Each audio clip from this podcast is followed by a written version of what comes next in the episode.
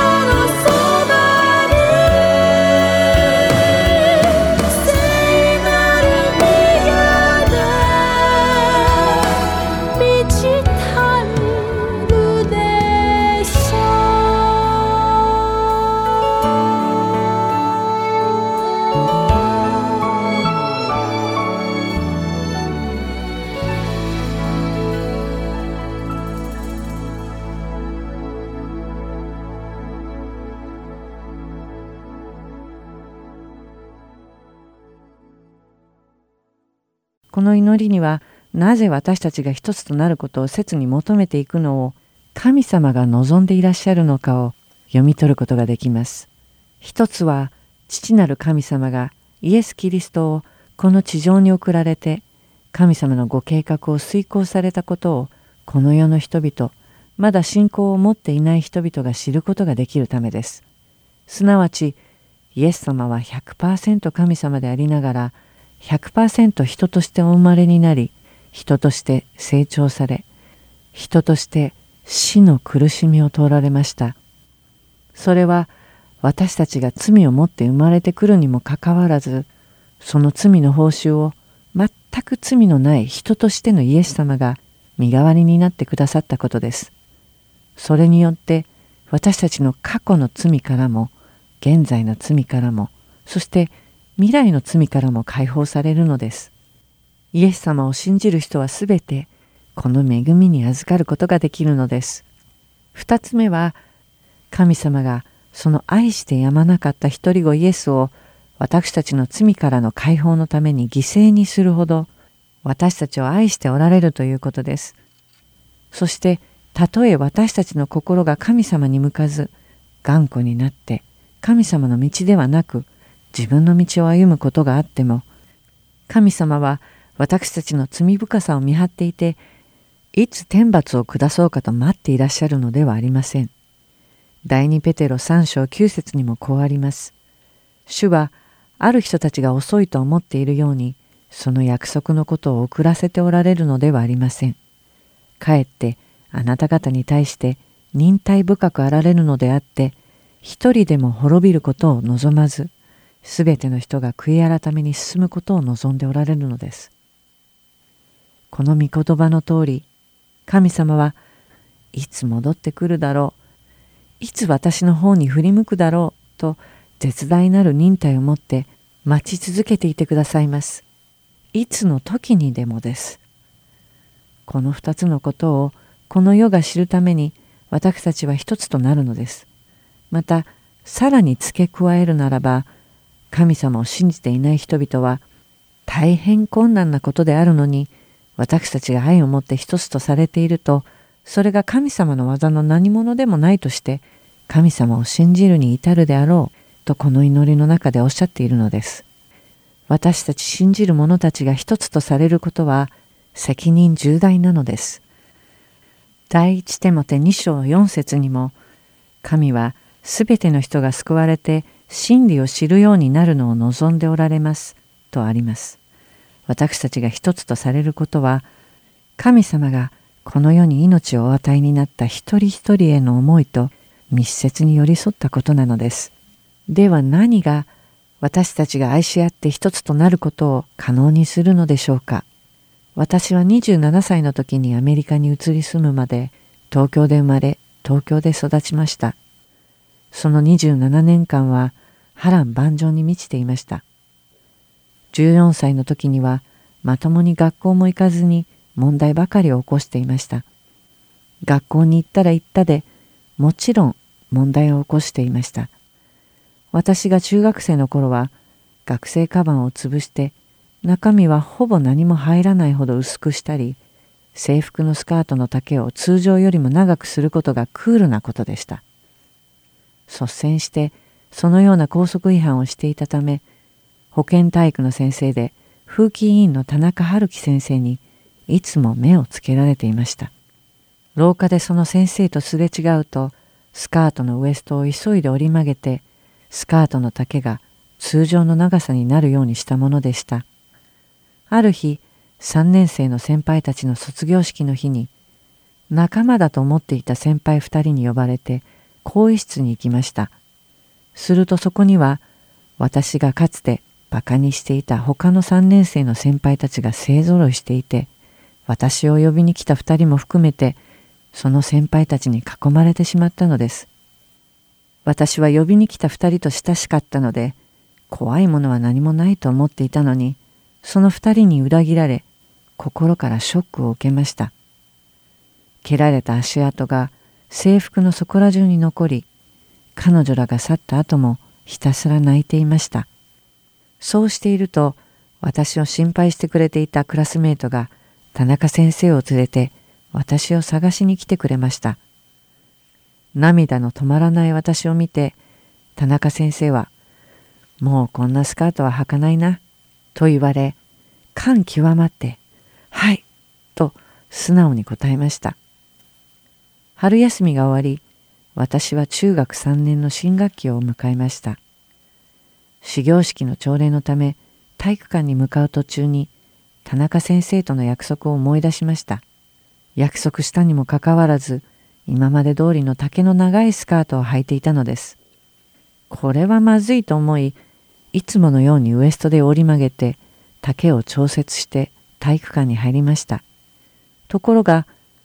田中先生は他校に転任されましたというニュースを聞きました。その時に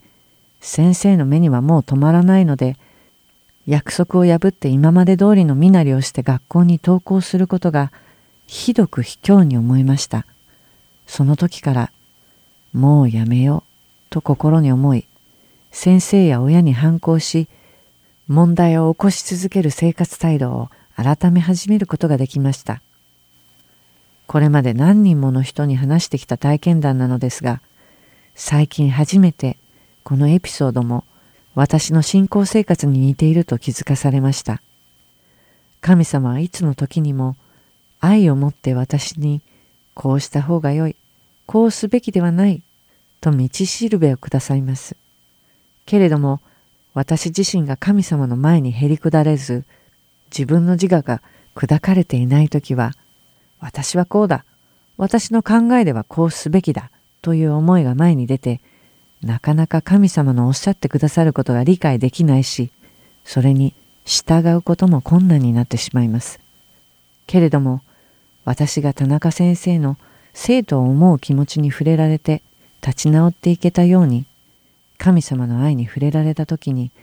神様に従うことが自然に行われていくと思うのです。拘束を守りたいなどと思ったことはなかったし、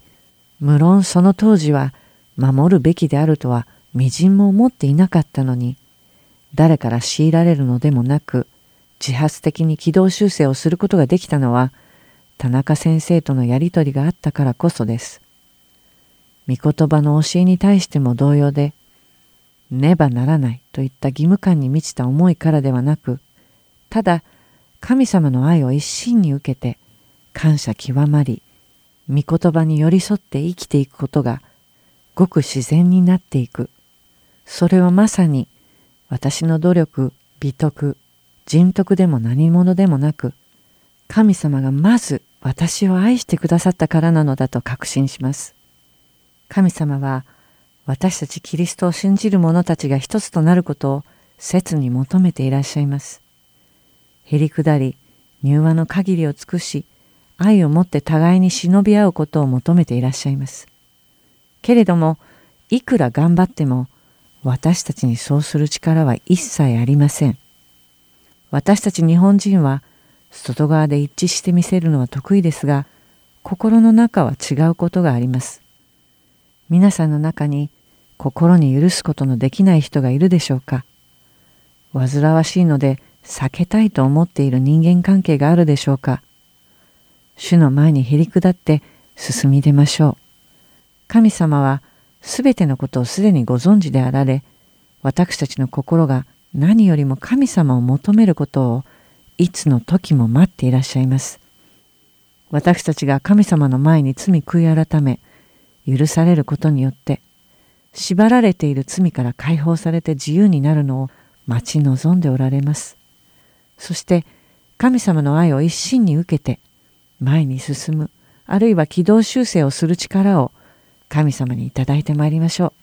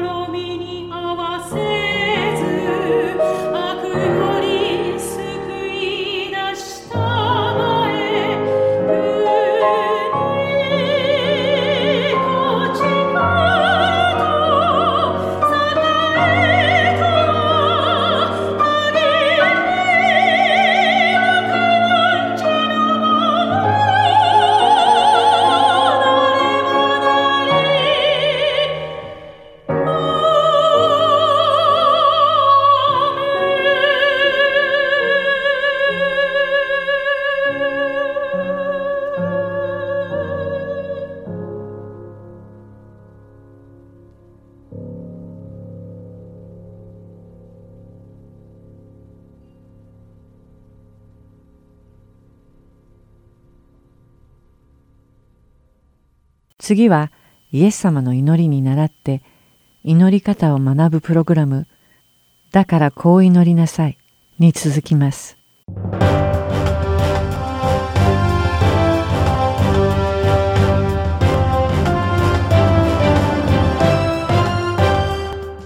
皆さんこんにちは。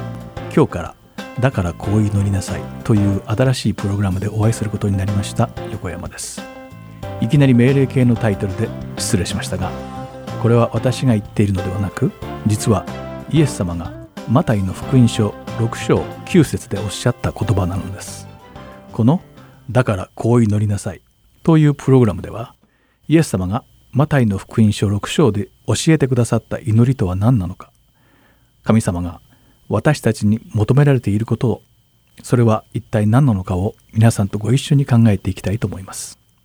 それでは始める前に私たちの父である主にお祈りしたいと思います。天にいます私たちのお父様どうかイエス様が教えられた祈りを私たちが心で理解し主に喜ばれる祈りをこの学びを通して身につけ私たちの父なる神をもっと知ることができますように。私たちの心の目と耳が主の御言葉を前に開かれますように。イエス・キリストの皆においてアーメン。皆さんの祈りの生活はいかがですか？よく祈れるようになると言いますがそれは一体どういうことだと思いますか？長く祈れるようになることでしょうか？それともスラスラと聖書の言葉を使ってかっこよく祈れるようになることでしょうか？マタイの福音書6章9節から13節でイエス様はこう祈りなさいと言って祈りの仕方について教えてくださいました。天にいます私たちの父よ。皆が崇められますように。御国が来ますように。御心が天で行われるように。地でも行われますように。私たちの日ごとの糧を今日もお与えください。私たちの負い目をお許しください。私たちも私たちに負い目のある人たちを許しました。私たちを試みに合わせないで悪からお救いください。この祈りは主の祈りとして知られています。洗礼を受ける前にもまた礼拝の中でもこの主の祈りを捧げます。ですから一番初めに覚えるお祈りではないでしょうか。しかしこの主の祈りを何気なく覚えてはいないでしょうか。あるところでは主の祈りを早口言葉のように言うことで威厳が言えるようになると信じている人たちもいるそうです真の祈りの教えがこのような単なる呪文のようになっていることは非常に残念なことですイエス様がだからこう祈りなさいとマタイの福音書で言われたのは祈りを呪文のように唱えたり必要な時に使うようには弟子たちには教えていないのですイエス様のこう祈りなさいのこうにあたる単語はギリシャ語でふとという単語が使われています。ふとの意味はこの道でこの方法に従って同じ方法でという意味です。なので多くの人が考えているようにこの主の祈りを暗記して祈れという意味ではないのです。この主の祈りは誰に向かって祈るべきなのかどのような祈り方をするべきなのかを教えられるためのものなのです。神様は、ホセア書4章6節でこのようにお嘆きになりました。私の民は知識がないので滅ぼされる。と。この知識とはヘブル語でタートと言い、タートはヤタという単語から由来しています。ヤタという言葉の意味は知る、発見する、経験により理解する、寝るという意味にあたります。また、ホセア書6章3節に、私たちは知ろう。主を知ることを切に追い求めよう。とあります。ここにある知るという単語もまたやたから来ています。なので、ホセア書4章6節の知識とは、神様を経験により理解するということなのです。主を知る、発見する、経験により理解するということはパリサイ人や法律学者たちが聖書に博識だったこととは意味が大きく違ってきます。特に経験により理解するともなれば主との関係がとても大切になってくるのは火を見るようにも明らかです。なぜなら私たちが祈っている相手すなわち主がどんな方か知っていると知らないとでは祈り方も当然変わってくるからですですから私たちが祈っている相手である主を知るということは私たちの祈りの生活において不可欠なことなのですこの主の祈りを学ぶとどのような祈りが正しくまたどのような祈りが間違っているかが分かってきます。ではどのような祈りが間違っているのでしょうか。実はイエス様は祈りを教えられる前に間違った祈りについてマタイの福音書6章5節から8節でお話しされています。それにはこう書いてあります。また祈る時には偽善者たちのようであってはいけません。彼らは人に見られたくて街道や通りの四つ角に立って祈るのが好きだからです。誠にあなた方に告げます。彼らはすでに自分の報いを受け取っているのです。あなたは祈る時には自分の奥まった部屋に入りなさい。そして戸を閉めて隠れたところにおられるあなたの父に祈りなさい。そうすれば隠れたところで見ておられるあなたの父があなたに報いてくださいます。また祈る時違法人のように同じ言葉をただ繰り返してはいけません。彼らは言葉数が多ければ聞かれると思っているのです。だから彼らの真似をしてはいけません。あなた方の父なる神はあなた方がお願いする先にあなた方に必要なものをしておられるからです。イエス様は偽善者の祈りは良くないとはっきり言っておられるのです。偽善者たちの祈りは人に褒めてもらうために行っているとして禁じているのです。その上同じ言葉をただ繰り返してはいけないとも言っているのです。この繰り返しという言葉はギリシャ語ではハッケトルという単語が使われておりマタイの福音書6章の7節に一度だけ出てきます。この意味は繰り返し口ずさむとか無意味に繰り返す呪文を唱えるなどいろいろな説があります。しかしここでの意味は無意味に繰り返す呪文を唱えるというのが正しいようです。なぜならマタイの福音書26章ではイエス様が引き渡される前にオリーブ山で祈られる様子が書かれていますがイエス様は我が父よできますならばこの杯を私から過ぎ去らせてください。しかし私の願うようにではなくあなたの御心のようになさってください。こう祈られました。イエス様が何度祈られたかご存知ですか？マタイの福音書には3度祈られたと書かれています。つまりイエス様の禁じている繰り返しの祈りというのは同じことを何度も言うことを示しているのではなく呪文をかけるように言うことを示しているのです。いかがでしたか？マタイ6章の主の祈りを考えもせず呪文のように唱えてはいないですか？主の祈りも主に捧げるどんな祈りも呪文のような祈り方ではイエス様が嫌われる違法人の祈りになってしまうのです。では早速今日も何だことを思い出しながら祈ってみてはいかがでしょうか？皆様が祈りの中で神様の恵みを感じられることを心よりお祈り申し上げます。だからこう祈りなさい。お相手は横山でした。それではまた来週お会いしましょう。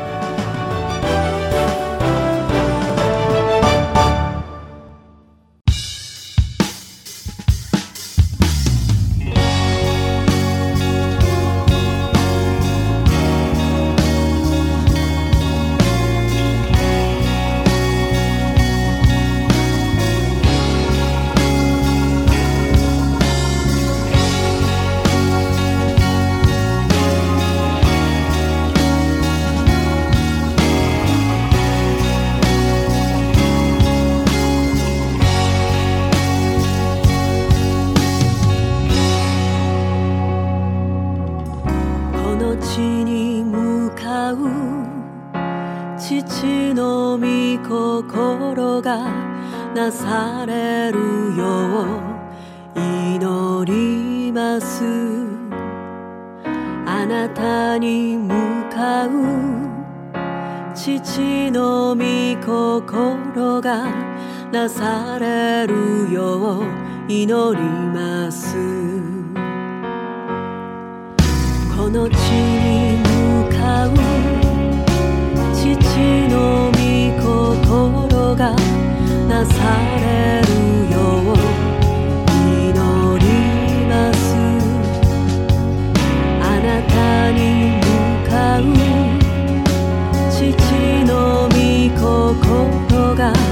なされるよう祈ります。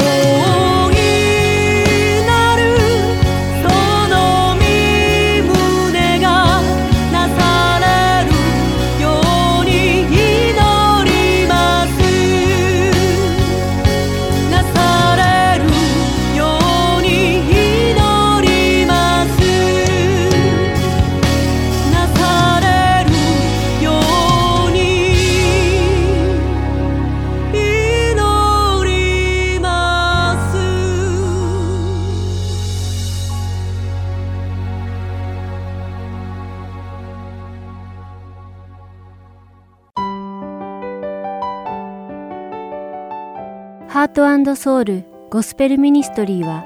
永遠の命の源であるイエス・キリストの福音を述べ伝える活動をしています。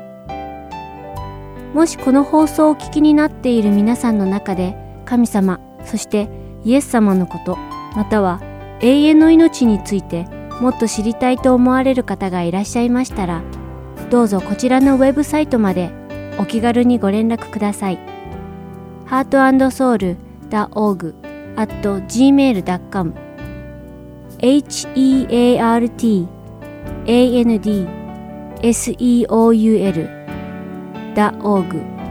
at gmail.com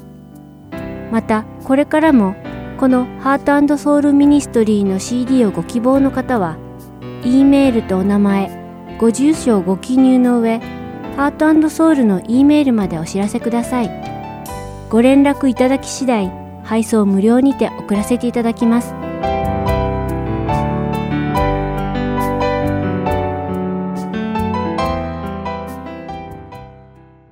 キリストにあって一つ。今日はこれでおしまいです。来週から12週間はハートソウルミニストリーで放送された韓国語のプログラムで日本語に訳したメッセージをお送りいたします。愛する皆様お元気でまたお会いしましょう。担当のサチカートでした。